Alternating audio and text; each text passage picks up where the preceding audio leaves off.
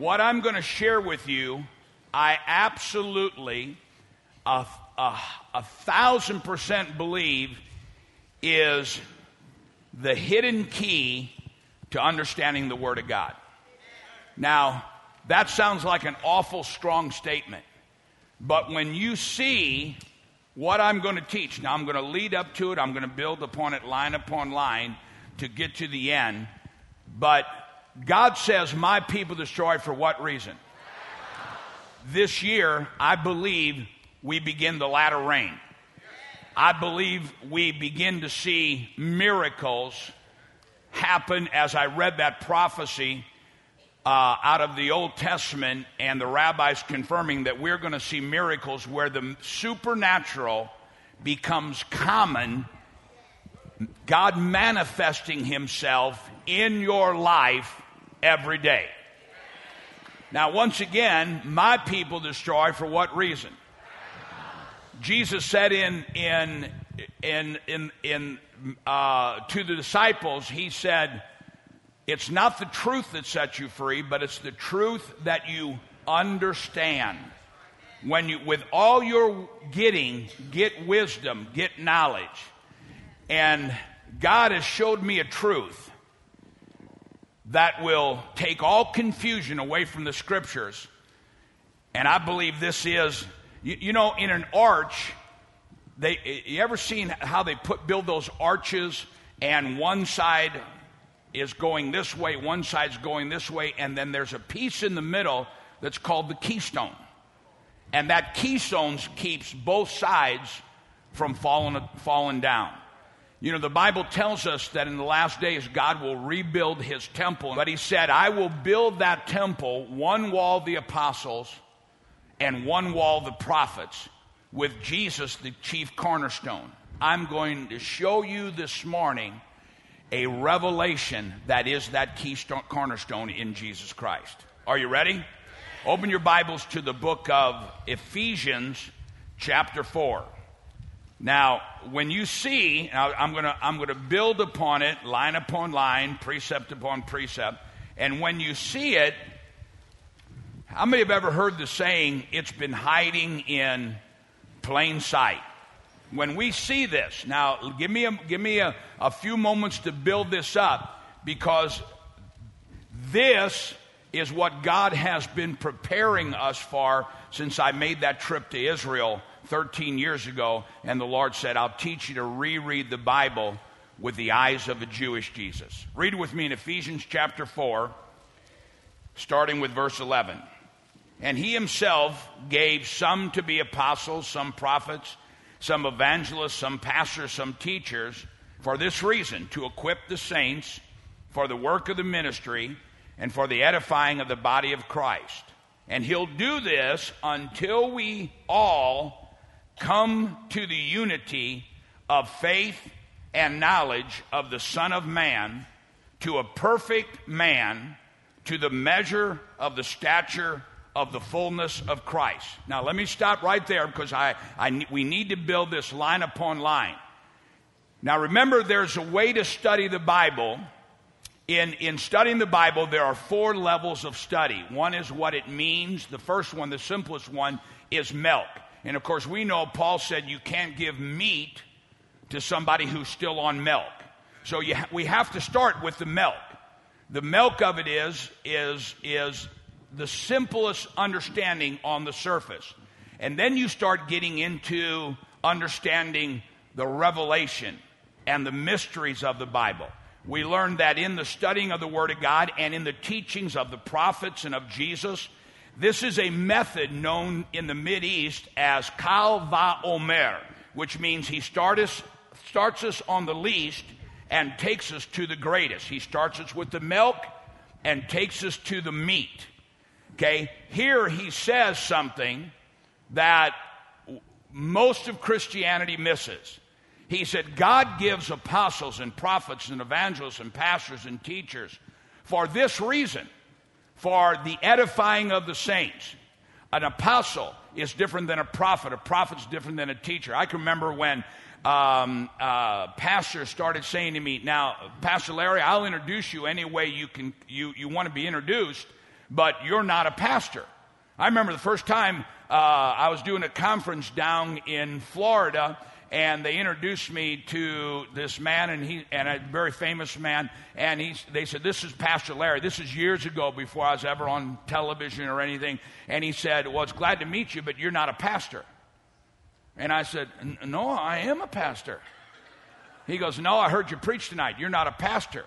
And I'm thinking, you know, buddy, I ain't that far away from just laying hands on you. He said, "No, I heard you preach today. You're not a pastor." I said, "No, I am a, look, it's even on my Bible. I got a card somewhere." And he said, "No, you're not a pastor. You're an apostle." And back in those days, I said, well, I don't, you know, who cares about these things? But then as I begin to be exposed to this, I and I understand, a, a very good friend of mine, Clarence McClendon, said to me one time, he said, "Larry, you got to try, quit trying to be a pastor." I said, "Why is that?" He said, "You're an apostle." I said, "I don't even know, understand what that is." And Mark Sharon, I was preaching for him, said, "You're not a pastor." I said, "All right, what am I?" He said, "You're an apostle." "What's apostle?" Well, he said, "An apostle, number one, has a gathering anointing." He said, "The apostle is someone that God gives revelation in the Word." Now, I am to, to all of us, pastor, but I believe the end-time revelation is going to promote the end-time outpouring of God's Spirit, which is going to promote light dispelling darkness, which is going to promote the Messiah coming back for a glorious bride. Can I have an amen? And so here he says something very powerful.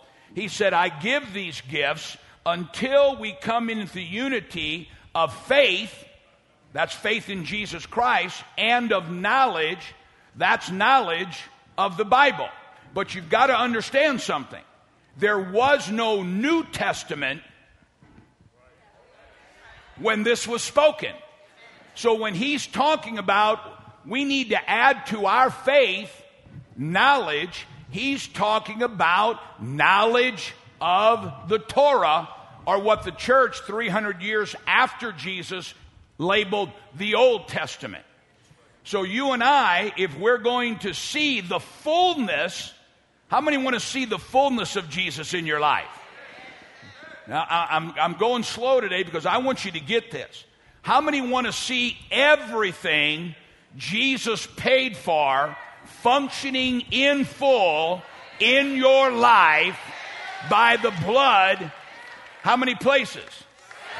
Now, if you think about it, until we started teaching that, nobody ever heard of the seven places Jesus shed his blood. And so my people destroyed for what reason?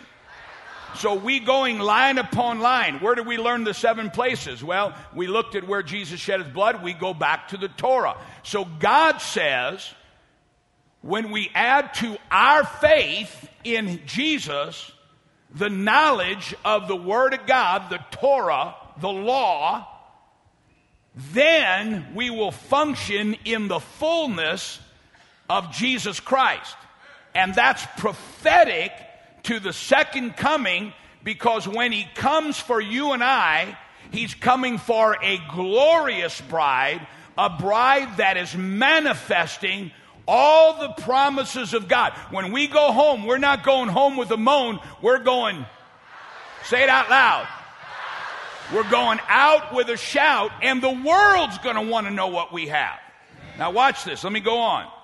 Verse fourteen, that we no longer be children tossed to and fro, carried about by every wind of doctrine. Now, let me stop right there. What does that mean?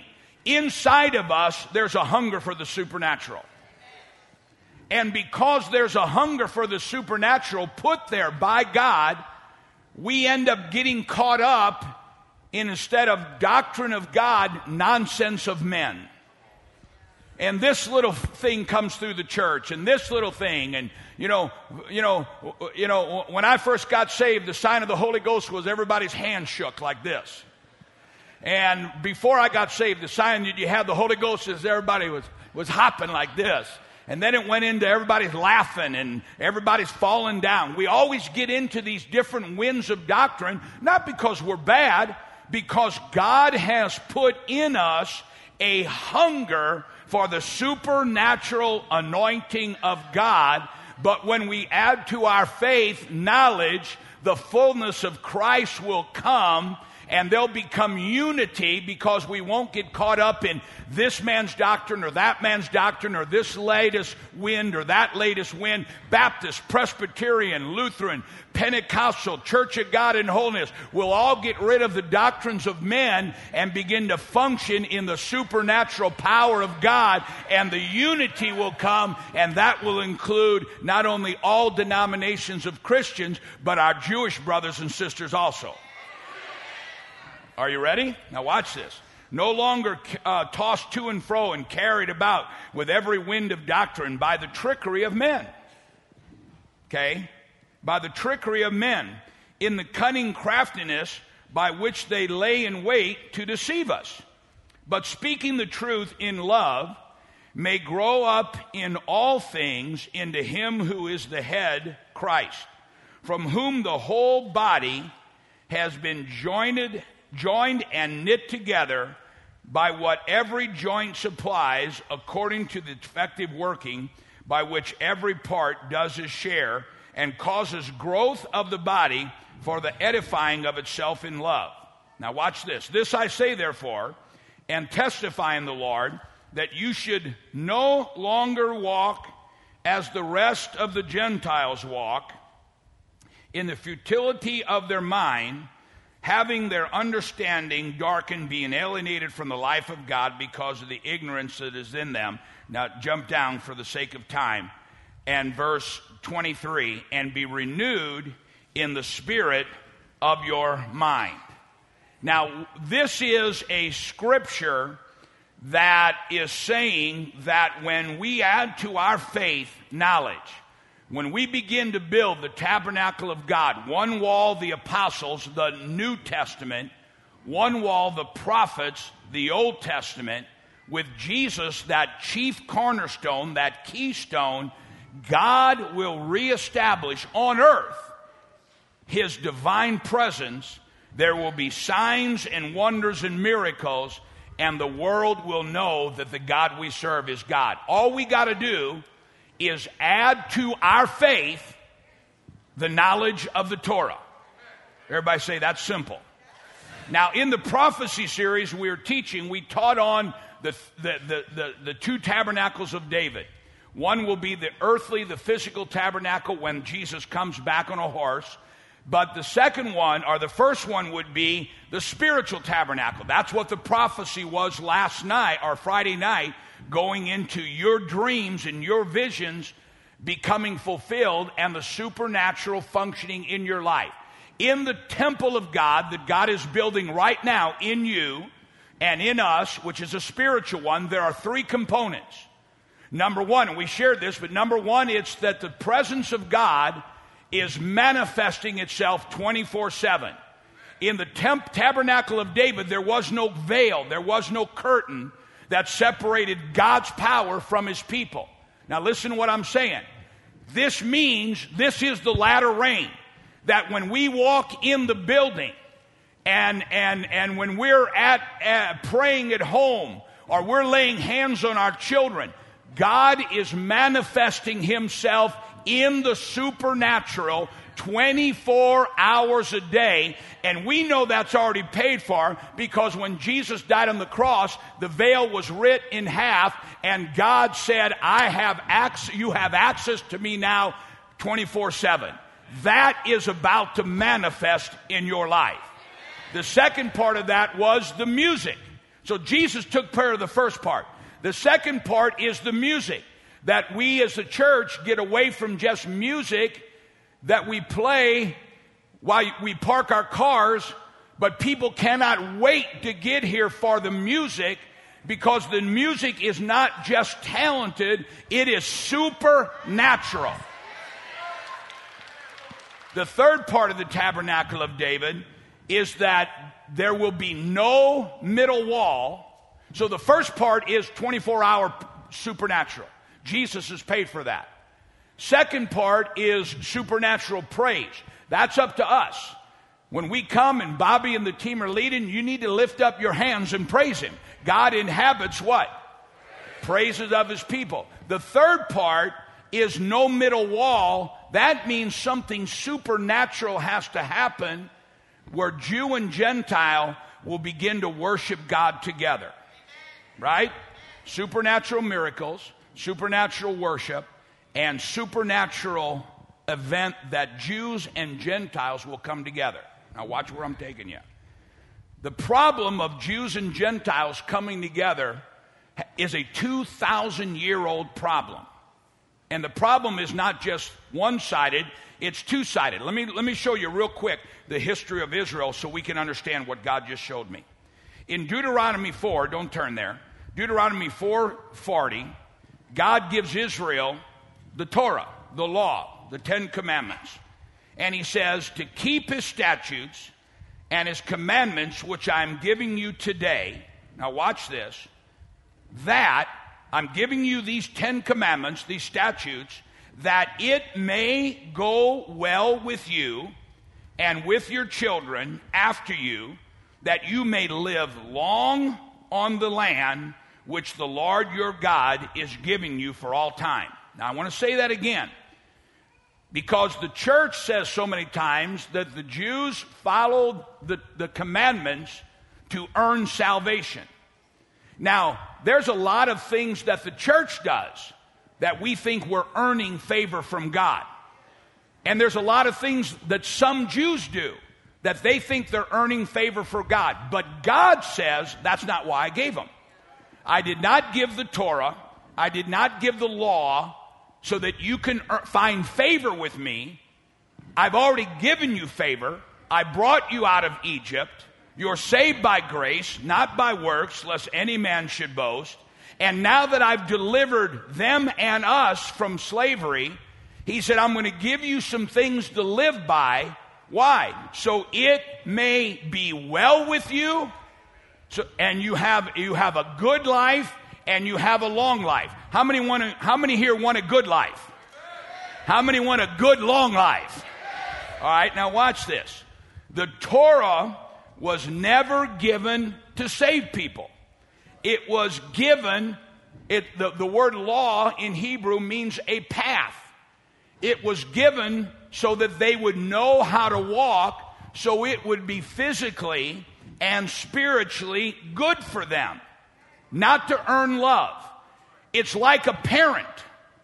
A parent loves, uh, I, I give you my grandsugars. I unconditionally, probably over unconditionally, love them grandbabies.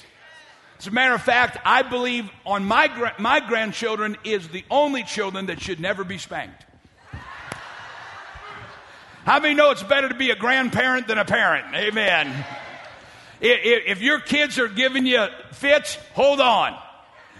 Payday's about to come. Amen. But even though I, we love our children, unconditional love, you do tell your kids, get in there and brush your teeth. Eat your spinach. Say yes, ma'am, and no, ma'am.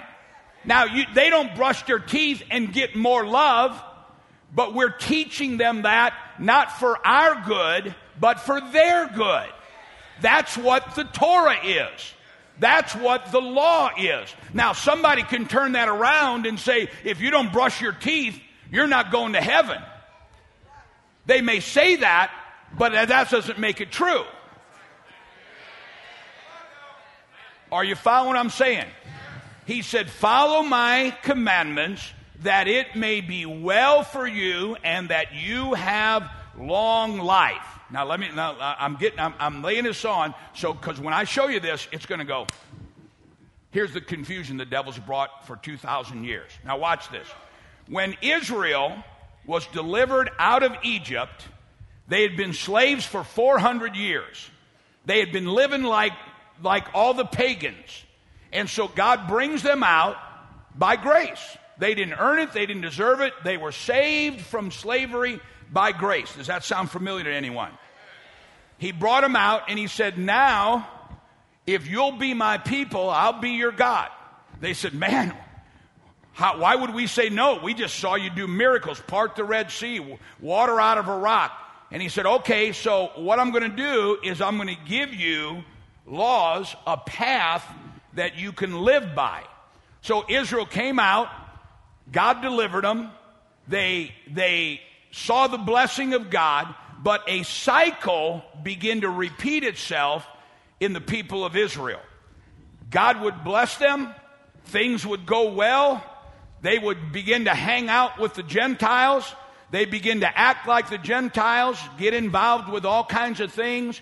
God would remove his blessing from them. They'd cry out and say, God, have mercy, and God would start all over again. Sound like anybody you know.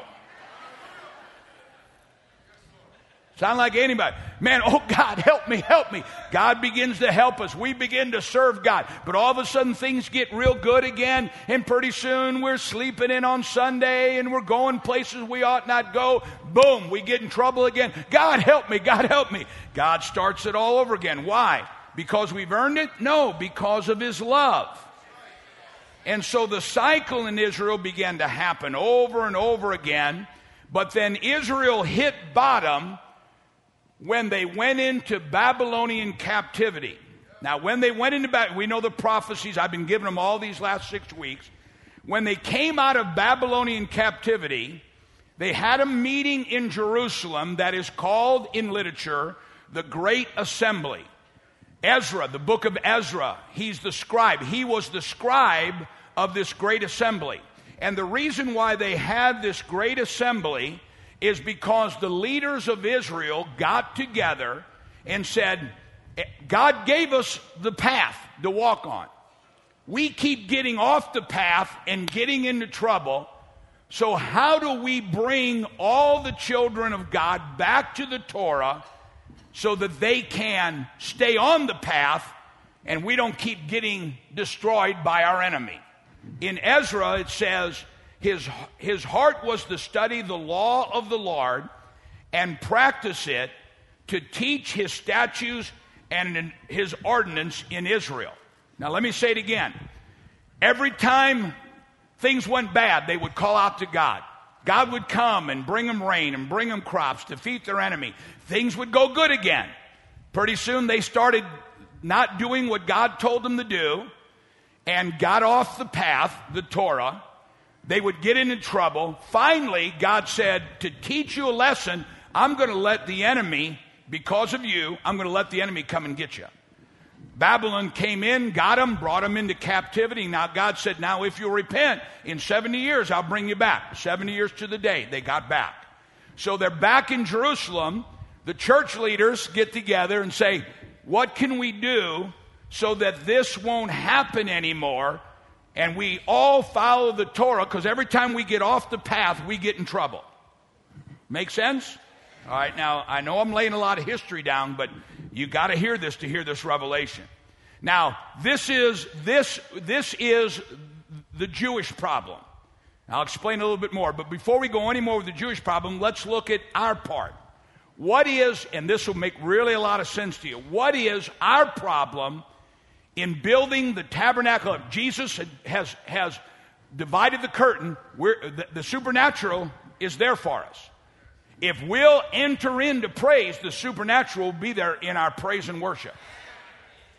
It's the anointing that breaks the yoke. So that means that all of the, all of those involved with worship have got to be laying hold of God before the service, saying, God, give me the right song to sing at the right time, and the anointing of God. It's not enough to be able to read notes. It's not enough to be able to read the Bible. The word kills, but the anointing brings life. So it's not, we we've got to move from we're not, and not that we're not, but we got. But I think we're going up another level. We've got to say it's not enough that I can play the notes because I got talent. I need to play the notes or sing the songs. It's not enough that I got a good voice. It's not enough that I can read scripture or I got a college education. I need the supernatural anointing of God.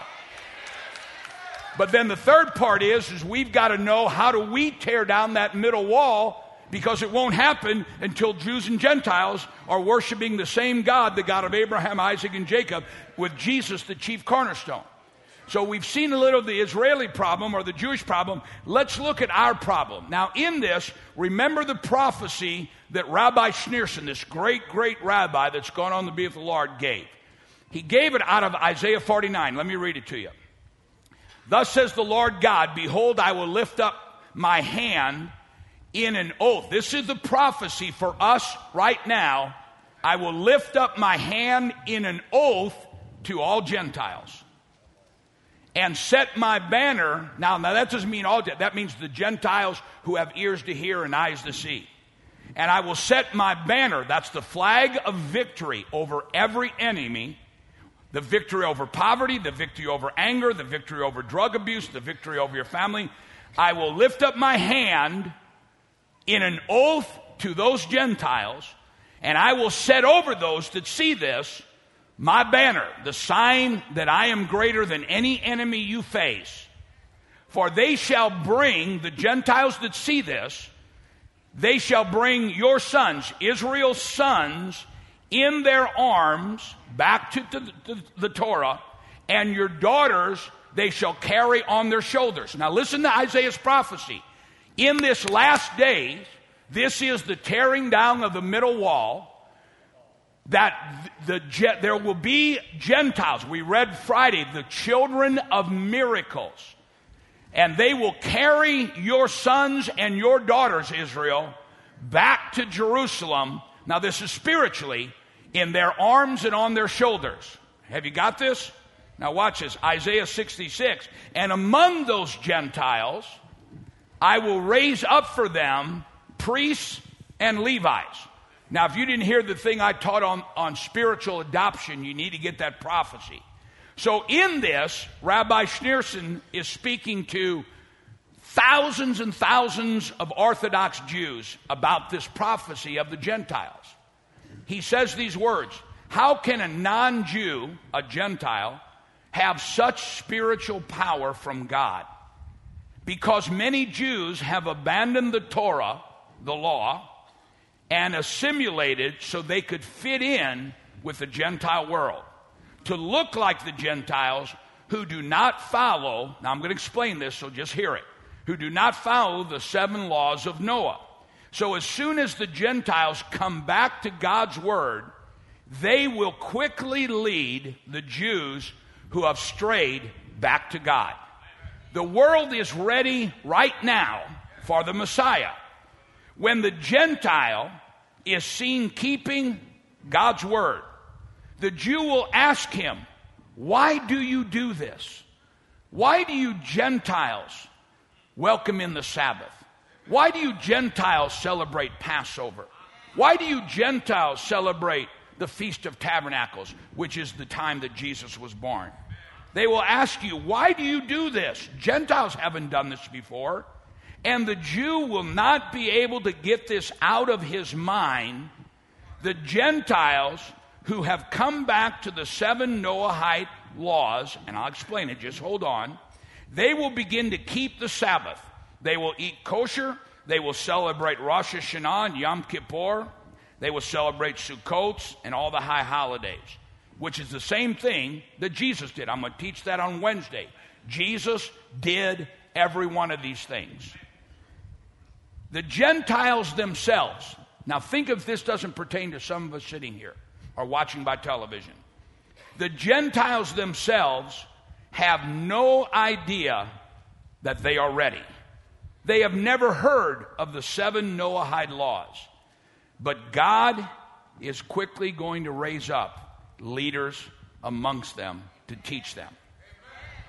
Okay, now I want you to think about that.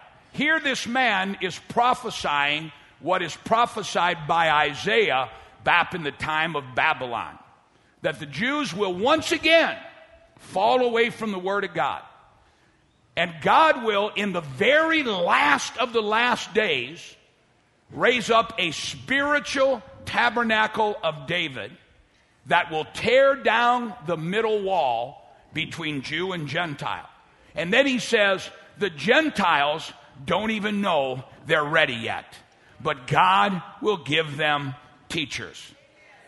Now you're sitting right now and you're wondering, how does this pertain to me? I never heard of the seven Noahide laws. Yes, you have.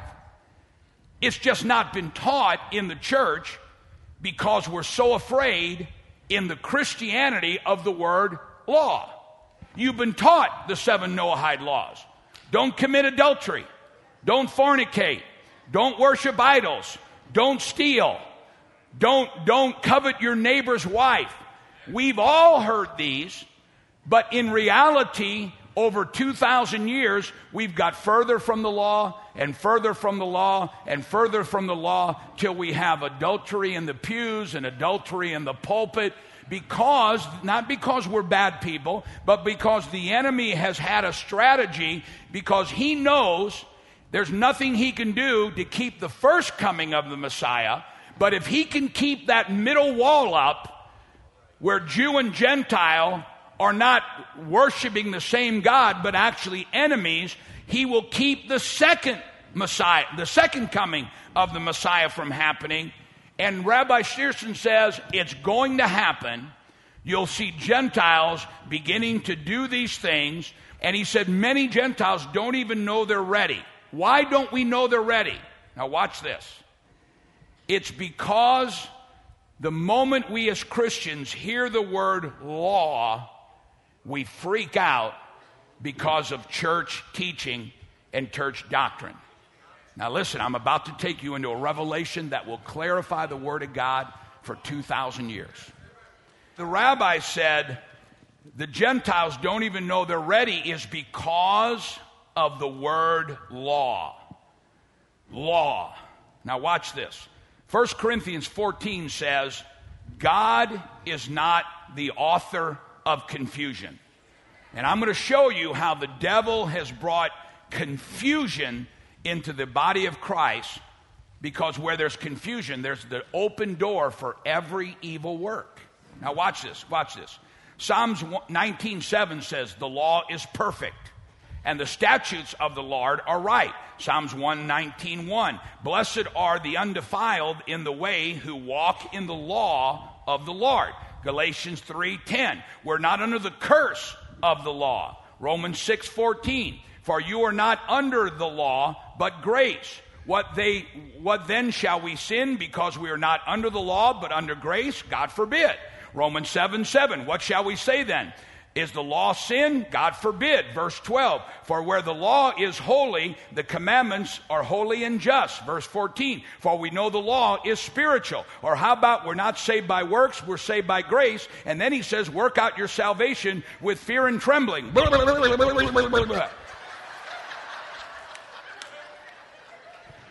Right?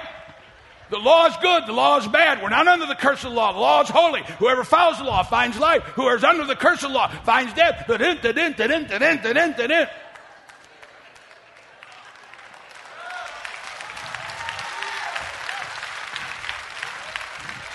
Does anybody relate to that?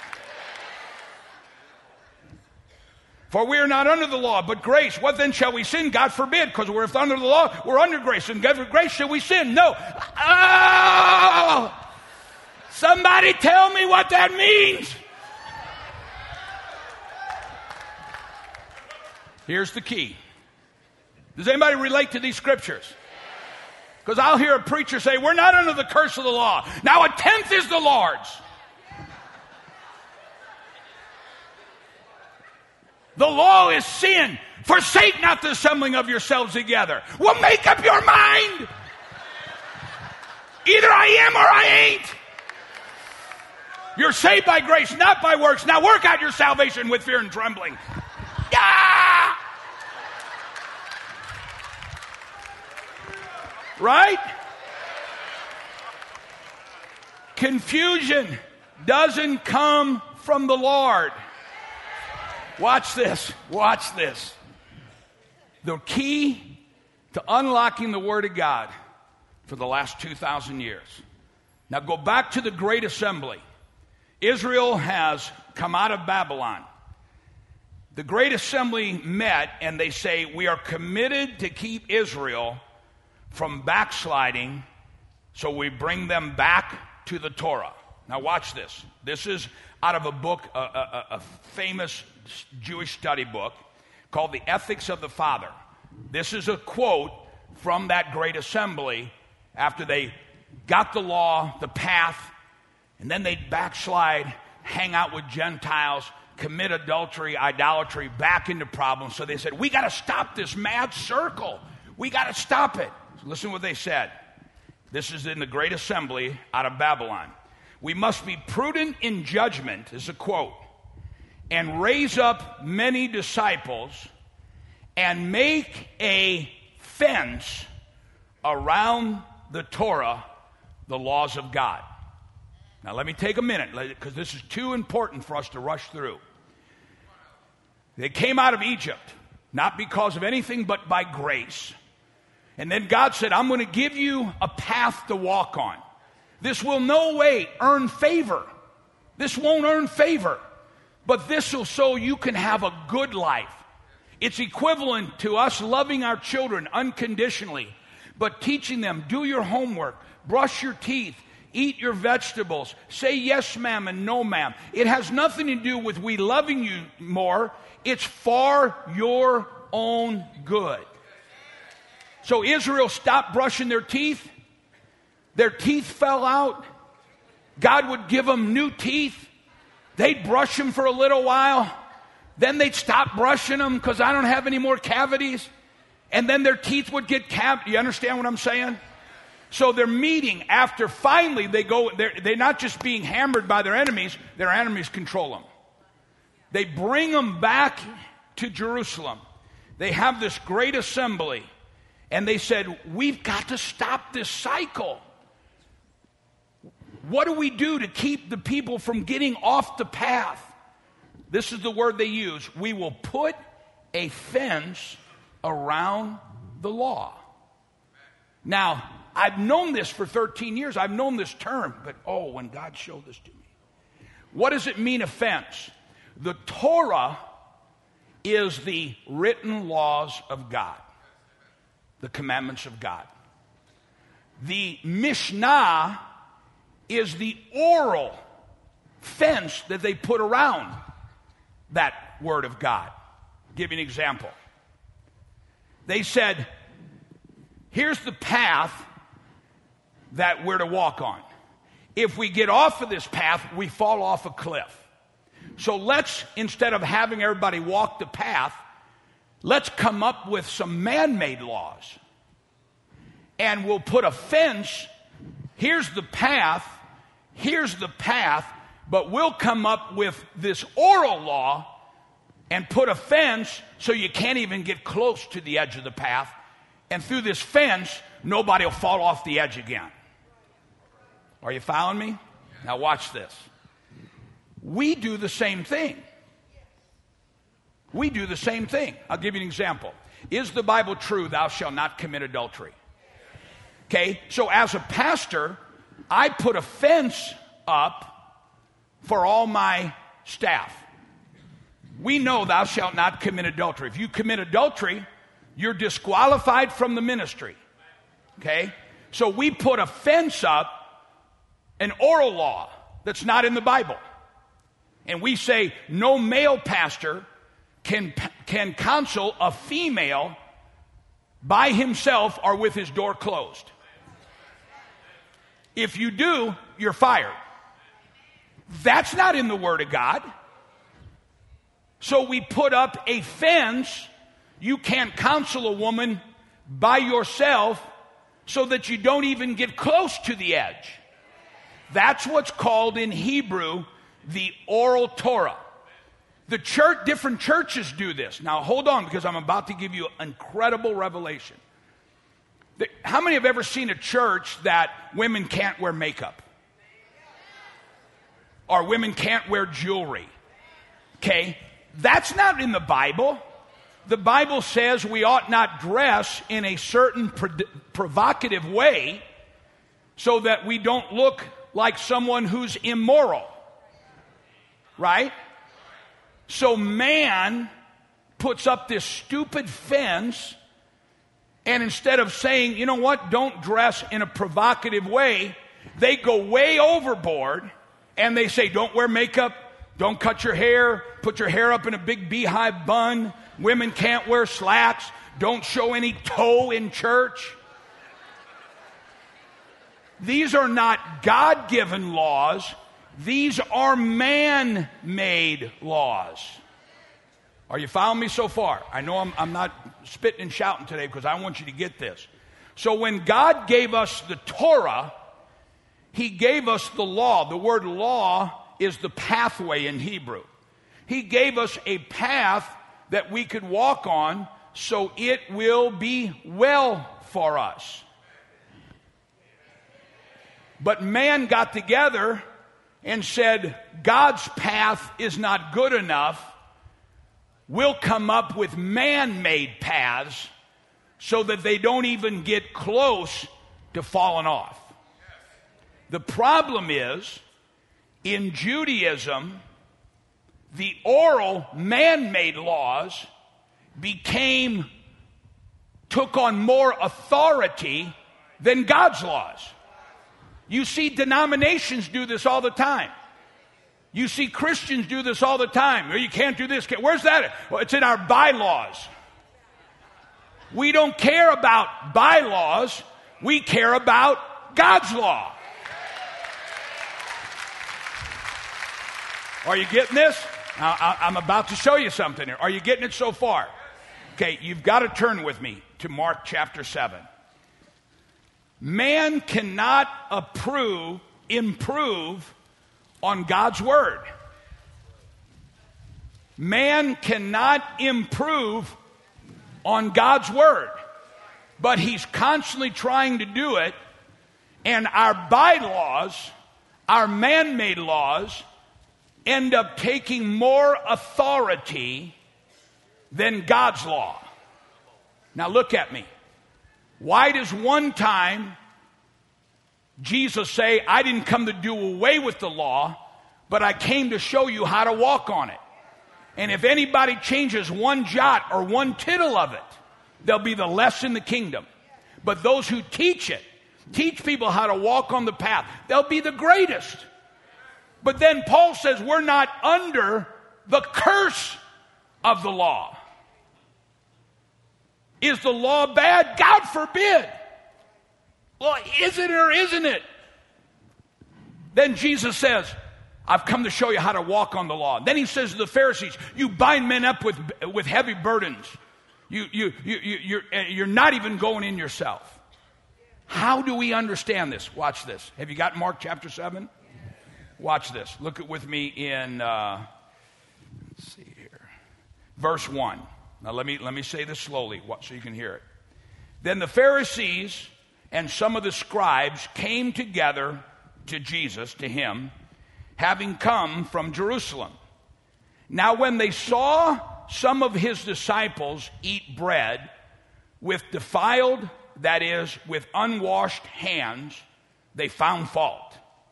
For the Pharisees and all the Jews do not eat unless they wash their hands in a special way, holding the tradition of the elders.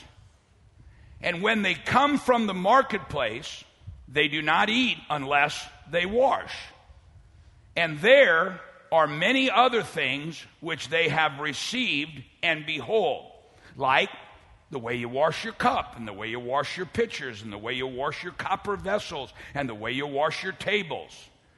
Then the Pharisees and the scribes asked him, why do your disciples not walk according, not the word of God, to the tradition of the elders, the fence, but eat bread with unwashed hands? And he answered and said to them, well did Isaiah prophesy about you hypocrites, as it is written, this people honors me with their lips, but their heart is far from me. In vain they worship me, teaching as doctrines, teaching, look at me, teaching as doctrines the commandments of men. You, you can't wear makeup. Teaching as doctrines. Doctrines that came from men as if they're commandments from God. Are you following me on this? Are, wave at me if you're getting this so far. Okay? Because it's because this is this is history changing. We're going to change history right here today. Teaching as doctrines, as God's doctrines, the commandments of men. Look at this. For laying aside the commandment of God, you hold the tradition of men. Laying aside. Where did this tradition of men come from? In the great assembly.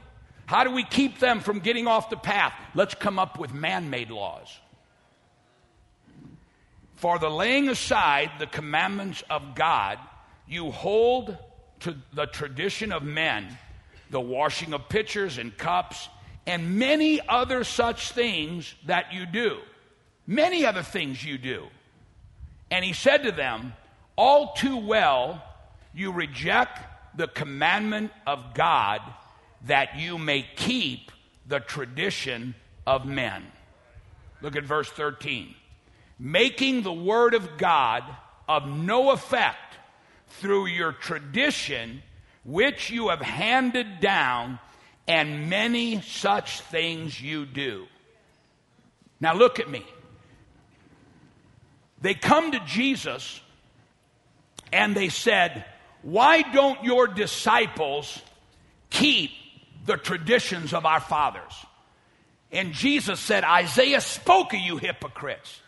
You take the traditions of men and have them override the commandments of God. What does it mean we're not under the curse of the law? Watch this. One of the laws of God was, before you eat, wash your hands.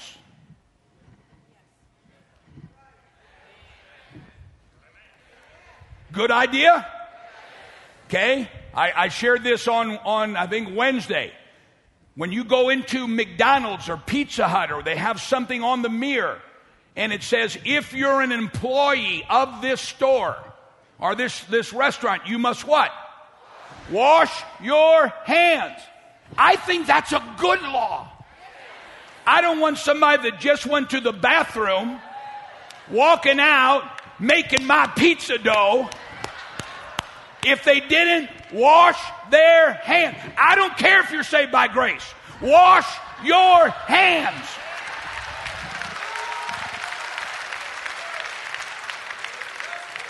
Yeah, but you could eat any deadly thing. Wash your hands. Everything God teaches us has two sides. What are they? Spiritual and physical. God says, wash your hands. Why? Number one, there are germs. They didn't know about germs. That's why during during the Dark Ages and the bubonic plague wiped out millions of people in Europe, they blamed the Jews because the Jews didn't get sick. They said, you must be doing it. No, they were told by God. Now, this won't get you to heaven. This won't find favor, but it'll keep the plague from getting on you. Wash your hands. Right? Okay. The other thing is, is when you wash your hands, it makes you stop to realize God is the one who is blessing this meal. So the physical is wash your hands so you don't get germs. The spiritual is wash your hands so that you can remember it is the Lord God who's blessed you with this meal. That's the Torah. But in the great assembly, they put a fence around it. It's called the oral or man-made laws. Let me give you the man-made law that they're rebuking Jesus' disciples on right here in this chapter. This is out of their book on the washing of hands.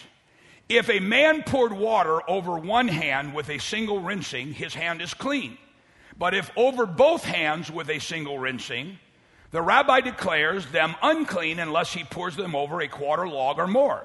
If a loaf of heaven offering fell on the water, it remains clean, but the rabbi declares then, but it is unclean. And if he pours the first water over the one place and the second water over the other place, and the loaf of the heave offering overfell on the first water, then it becomes unclean. But if it fell on the second, it remains clean. So if he poured the first water on the second water over the same place of the loaf of the heave offering that it fell upon, it becomes unclean. That if he poured the first water over his hands and a piece of wood or gravel was found around in his hands, his hands remain unclean.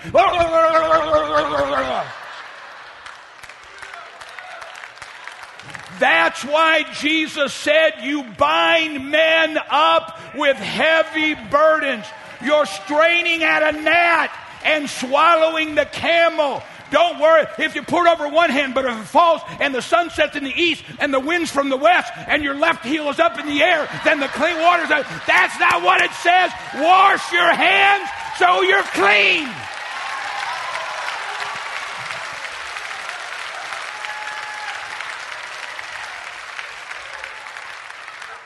In the Greek, there is no word for legalism. So Paul had explained the word law, man-made law, or God-made law. The word law is pneumos. There is no word for legalism in the Greek. So when it was legalism or man-made law, he put in under the law. Legalism. This is legalism. They came to Jesus and said, your disciples came from the marketplace and they ate with it. So in other words, if you're starving to death and there is no water and there is no place to wash, you're not allowed to eat. You would starve to death rather than eat because you didn't have clean hands. Listen, I'm going to Alaska to hunt sheep. I'm going to be on a mountaintop for ten days. Many times we don't have enough water to drink, but when it comes to eat, I'm going to eat. When we got water, I wash my hands. But if we don't have water, I'm not under the curse of the law. Jesus is walking in the field.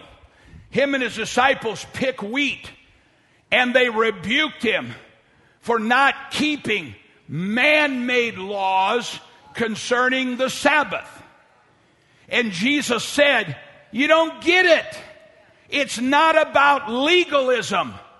It's about revelation. Don't you understand?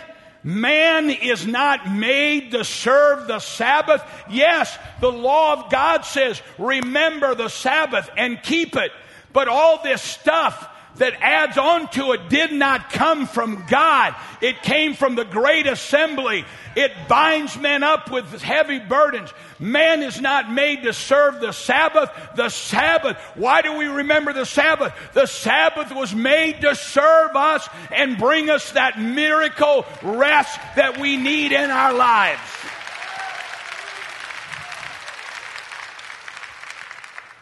That's why Jesus said, I didn't come to do away with the law. That's why Paul said, should we do away with the law? God forbid. It's holy. But this is why Paul and Peter, when Peter had the vision and he saw the, the, the, these, these unclean animals coming down from heaven, he said, Lord said, take and eat. And he said, Lord, I'm not going to take and eat. I've never eaten any unclean thing. And then all of a sudden he realized, I'm not talking about things to eat. I'm talking about people. I'm about to tear down the middle wall. Gentiles are about to have the Holy Ghost poured on them. Watch this. Watch this. One of the six hundred thirteen of the commandments of God, one of the six hundred thirteen, one of them is to bring the Torah to the Gentiles. Now watch this. One of the great scriptures in Judeo teaching is out of Deuteronomy four, six, and seven.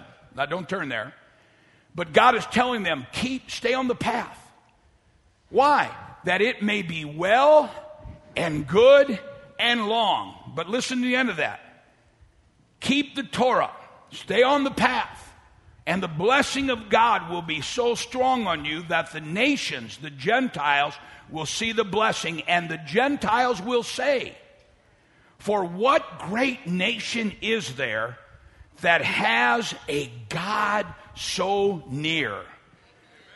It is as if the Lord God is there whenever they call on him. God said, when you walk on the path and you keep the Torah and you remember the Sabbath, it's not legalism. That's why, that's why Paul said, I'm, don't, don't bind me up with those heavy burdens. Don't bind us up with those. That's why Jesus rebuked him. They said one of the commandments for Jews is to wear, wear the tallit. But he said, but you've gone overboard. You make your, your, you make your phylacteries real long. There are only so many knots, but you make them real long. Why? So when you put your coat on, people will see how religious you are.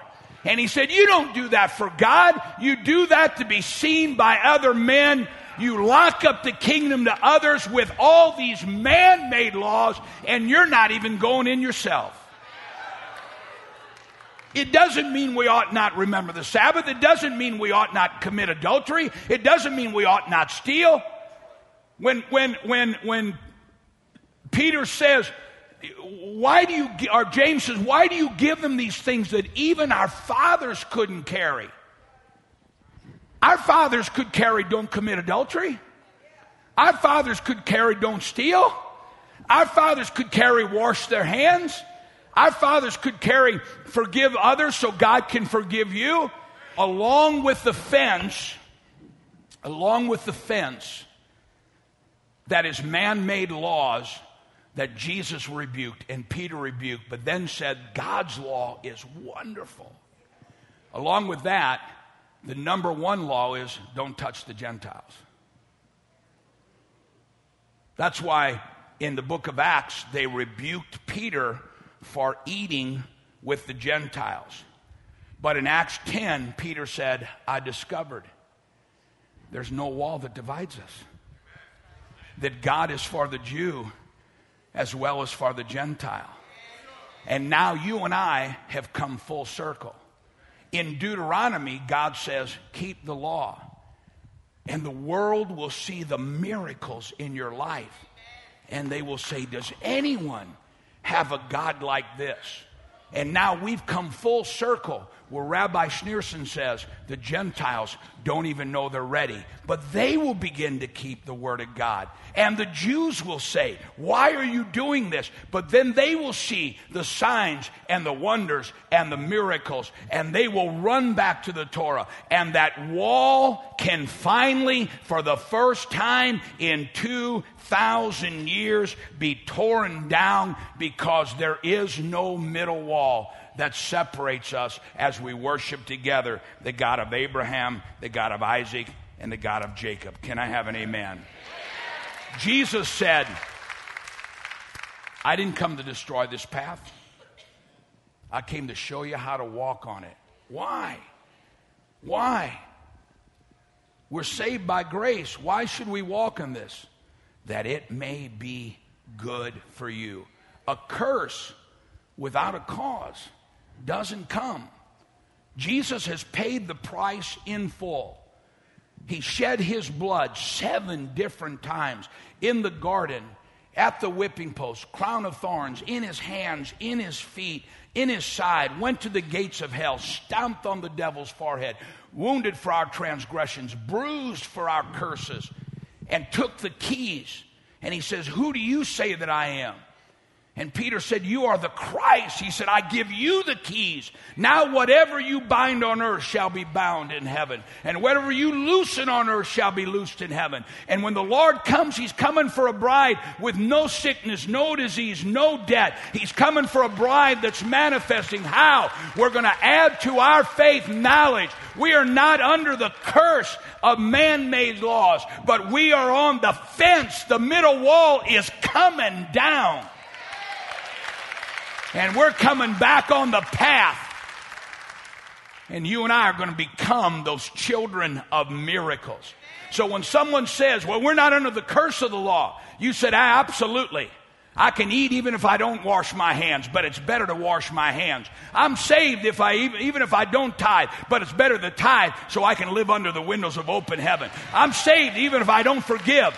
But if I forgive, God will forgive me and the blessings will come. I'm saved even if I don't lift my hands and praise God, but God does inhabit the praises of his people. I'm saved even if I'm a racist, but I'm going to tell you something. Racists are not living on the streets of gold. They're going to be on a gravel courtyard with a mobile home.